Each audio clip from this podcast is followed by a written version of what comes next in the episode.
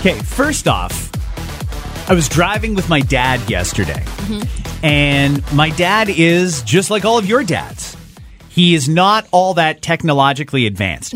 so, because I have um, a Hyundai Santa Fe, I have a connected dashboard, which means I just plug in my iPhone and it charges, and I can see uh, Apple CarPlay, and it gives me my iPhone screen on there, and I can use iHeartRadio on the, the, the screen. And my dad was just fascinated by this. Like, wow, you can actually like it's like listening to the radio. And yes, it is like listening to the radio. but I showed him the the podcast section. He's like, "Ah, throw one of those on. Let, let's hear what those sound like." He's a fan. Oh, I love that. He's like, "This is good stuff. I'm going to have to I, I'm going to have to start listening to these more often." So, my dad is now a regular listener of the After 9 podcast. I love that. Uh, do most people know you can do that though? With the if you've got Apple CarPlay, you can listen a- as Yeah. if you're listening to the radio. Yeah. As if my dad.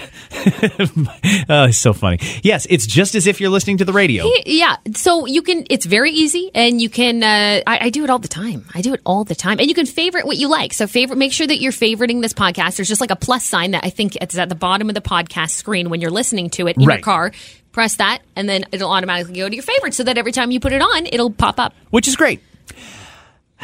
We now know that the teacher who was on that trip, that trip last year where the student drowned at Algonquin Park, the teacher is going to be charged with criminal negligence causing death. And my first thought when you said that was, okay, that's a serious charge. And there's, there's jail time associated with this. Up to right? 10 years, I think it is in Canada for criminal negligence causing death. I honestly, and my other thought was, are, has any teachers not wanted to even go on a field trip such as the one that they went on because they're afraid something like this would happen? Or do you think this was, it must have been ne- an actual negligent situation where a teacher knew, or they could somehow prove that the teacher knew that this child was not supposed to be swimming and still let the child swim, right? To be negligent? Did he let the child swim or did the child just go swimming? I don't think the teacher threw the kid in the water. Uh, yeah, I don't know. I, I don't know. I, this is, a, there's still questions, right?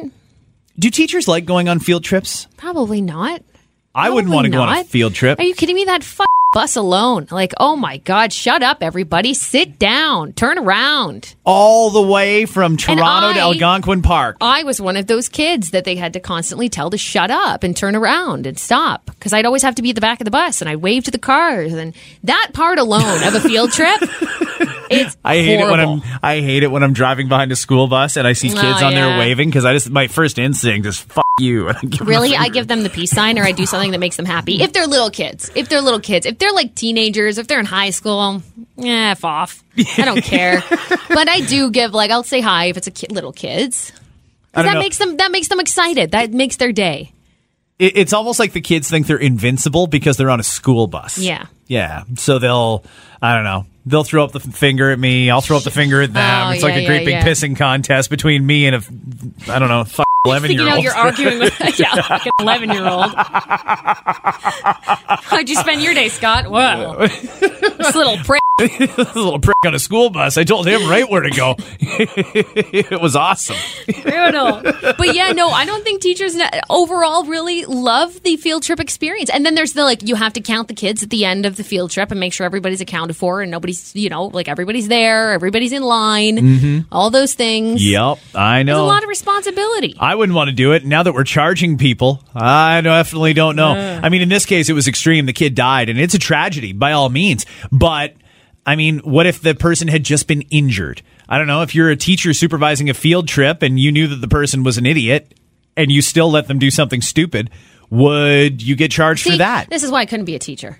Because I probably would let that kid do something stupid. You know what? You're a You real what, dummy. kid? You want to try and jump over that thing there? You go right ahead. I know Oh, this- you broke your collarbone. Yeah, now this, I get charged. This might be a week in hospital. I'll see. I won't see you for a week in my class. Yeah, yeah, jump, jump, kid, jump. This is why I can't be a teacher.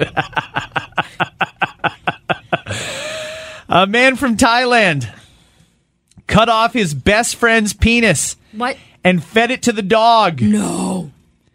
After his drunk friend tried to seduce his sleeping wife.